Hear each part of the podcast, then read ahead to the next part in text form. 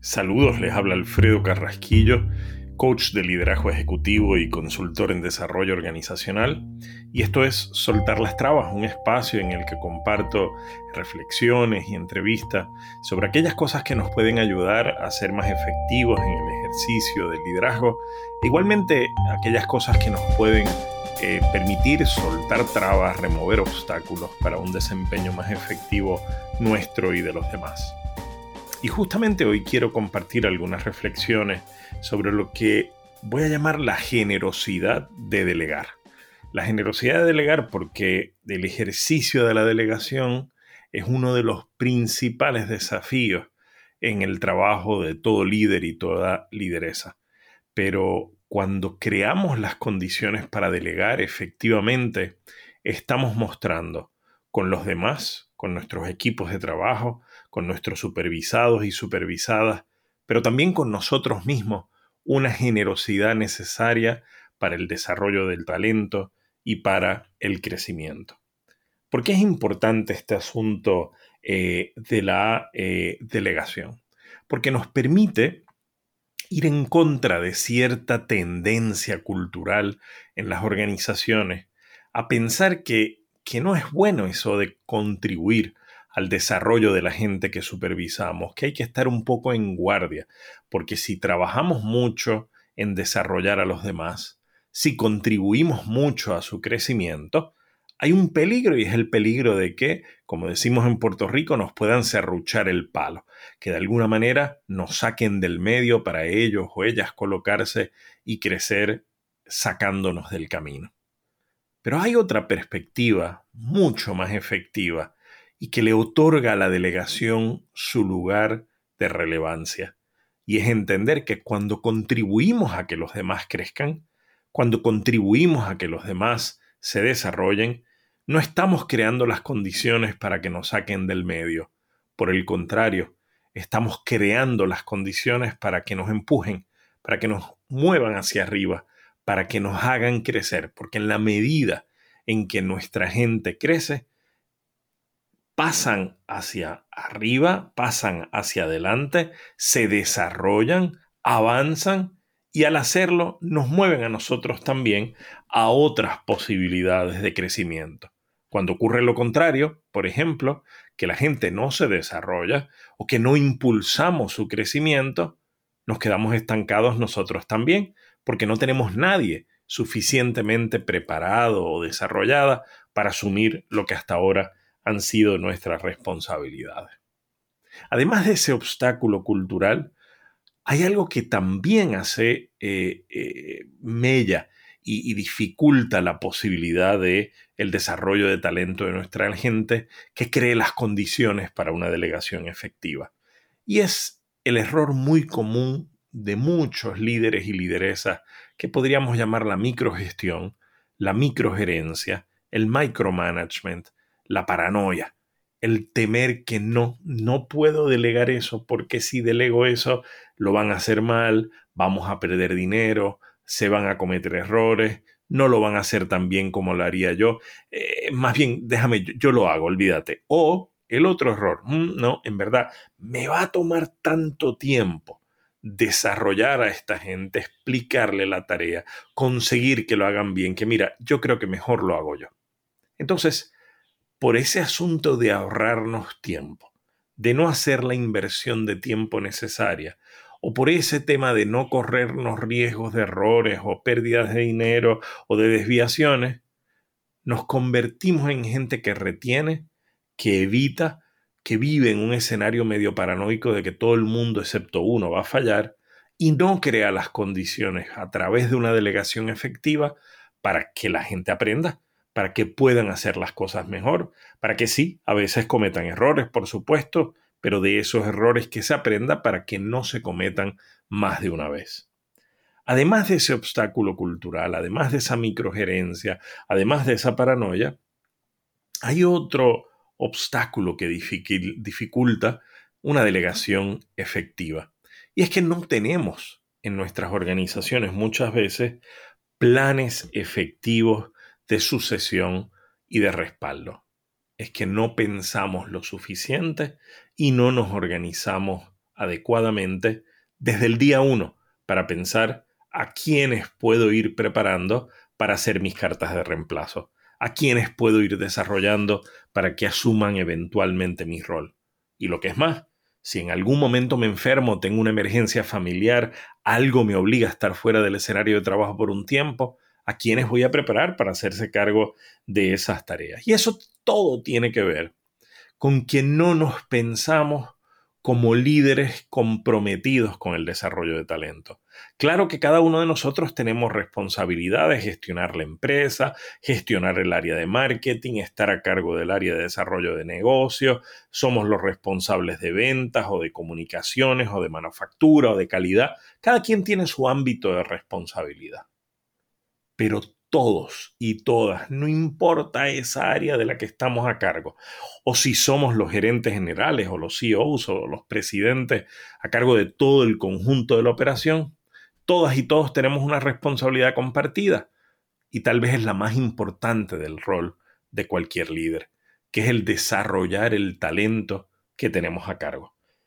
Y ese desarrollo del talento tiene como un elemento fundamental la delegación el hacer tres preguntas muy fundamentales.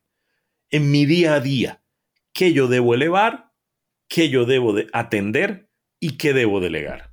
Que debo elevar son aquellas cosas que no están en mi ámbito de autoridad decidir.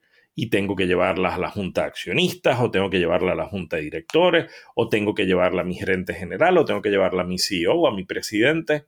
Hay cosas que no debo decidir que tengo que elevar y otra gente tiene que decir o otra gente tiene que ejecutar. Hay cosas que dado mi rol y mi ámbito de responsabilidad, sí yo debo decidir, sí yo las debo atender. Pero hay muchas otras cosas que no tengo por qué hacerlas yo. Y esas son las que tengo que delegar. Esas son las que tengo que identificar quién en el equipo es la persona dado su rol y ámbito de responsabilidad, el llamado o la llamada a hacerse cargo. O bien a veces son proyectos específicos, tareas ad hoc, cosas que más bien debo plantearme, bueno, ¿quién en el equipo tiene las mejores competencias para hacerse cargo de la tarea? Por una u otra vía, delegar tiene una condición de posibilidad. Hay algo que es imprescindible para que nosotros deleguemos de manera efectiva y es la confianza.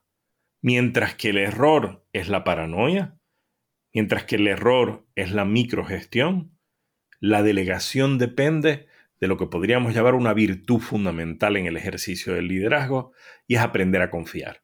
Confiar en el talento que hemos escogido, confiar en su capacidad de aprender, confiar en su compromiso de hacer las cosas bien. una confianza que se nutre, por supuesto, por el desempeño de nuestro supervisado, una confianza que se nutre también por buenas prácticas de rendición de cuentas, ¿verdad? Delegamos las cosas, pero hay que ir viendo cómo vamos, cómo van los tiempos, las tareas se están haciendo bien, las auditorías, las verificaciones para efectivamente constatar que vamos por buen camino y vamos a conseguir los resultados eh, eh, que buscamos.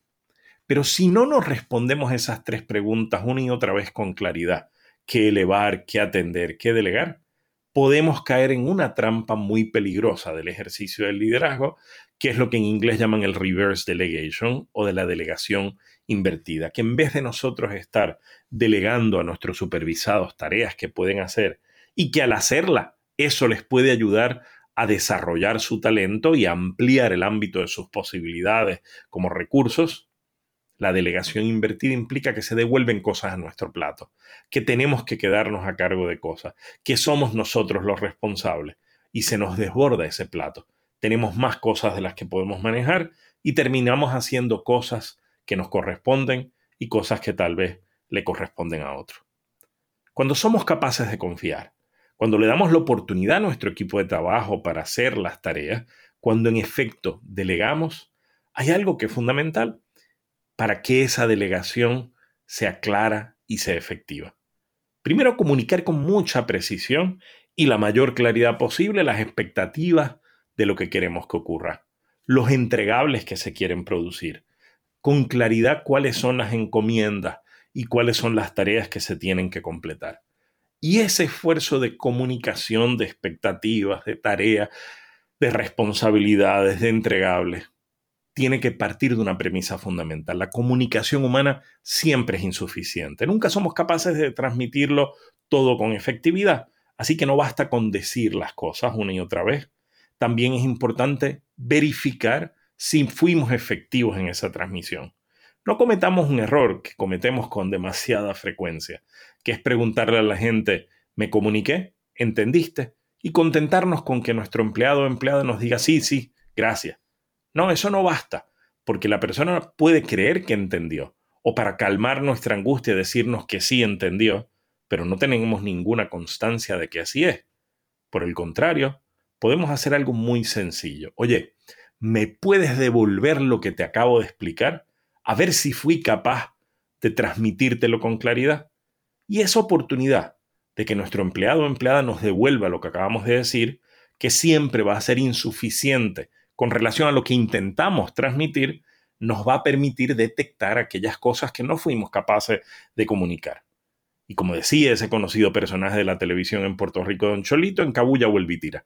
Volvemos a hacer un esfuerzo una y otra vez de llenar los blancos de esa transmisión siempre insuficiente de nuestra comunicación hasta que efectivamente sentimos y constatamos que logramos que la otra persona entienda logro que no tiene que ver necesariamente con la capacidad del otro para comprender. Demasiadas veces tiene que ver con nuestra capacidad para eh, transmitir. Delegar tiene que entender también, tiene que llevarnos a comprender también que el otro, la otra, no siempre va a hacer las cosas exactamente como nosotros la hacemos. Delegar no es construir o crear un clon. No vamos a crear minimis, vamos a crear vamos a nutrir, vamos a desarrollar talento que con su propio estilo y forma de hacer las cosas, desde sus experiencias, formación y referentes, van a hacer las cosas de otro modo, van a producir seguramente los mismos o mejores resultados, pero por un camino que no necesariamente va a ser igual al que nosotros trabajamos. Si somos claros, si logramos verificar esa comunicación para que sea lo más clara posible, si somos capaces de transmitir eh, expectativas, eh, objetivos, tareas entregables, si esa comunicación la verificamos para estar seguros que fuimos capaces de transmitirlo, si encomendamos tareas factibles, que en verdad sean viables en el tiempo en que las esperamos, si damos el seguimiento apropiado a lo largo del camino de llevar a cabo las tareas, Dije seguimiento, no perseguimiento. No podemos estar encima de la otra persona respirándole detrás de la oreja todos los días para ver cómo va. No, si esta tarea es para dentro de dos semanas, pues a mitad de camino podamos hacer un pequeño touch point para ver cómo vamos, que nos entiende, hacer los ajustes que sean necesarios, mostremos confianza, pero también demos seguimiento, porque el seguimiento ayuda también al compromiso con la tarea. ¿Y por qué no? También va a haber ocasiones en que las tareas no se van a completar adecuadamente, va a haber eh, incumplimientos, va a haber inconsistencias o va a haber errores. Aprendamos de esos errores y las estrategias ahí de hacer modificaciones a lo que nos salió bien son estrategias que deben tener saldo pedagógico, que deben enseñar a las personas con las que trabajamos qué fue lo que falló, qué nos salió bien y que es necesario hacer las cosas, que es necesario hacer de otro modo la próxima vez para que la cosa mejore. Todo esto que les comparto habla justamente de la generosidad de delegar, porque al delegar de este modo estamos siendo generosos con los otros para incentivar, impulsar, promover su desarrollo como talento. Pero estamos siendo generosos también con nosotros para lograr nuestro propio crecimiento, en la medida en que creamos las condiciones para que otros miembros del equipo se hagan cargo de las tareas que hoy nosotros tenemos a cargo. Nos vemos en el próximo episodio de Soltar las Trabas. Hasta luego.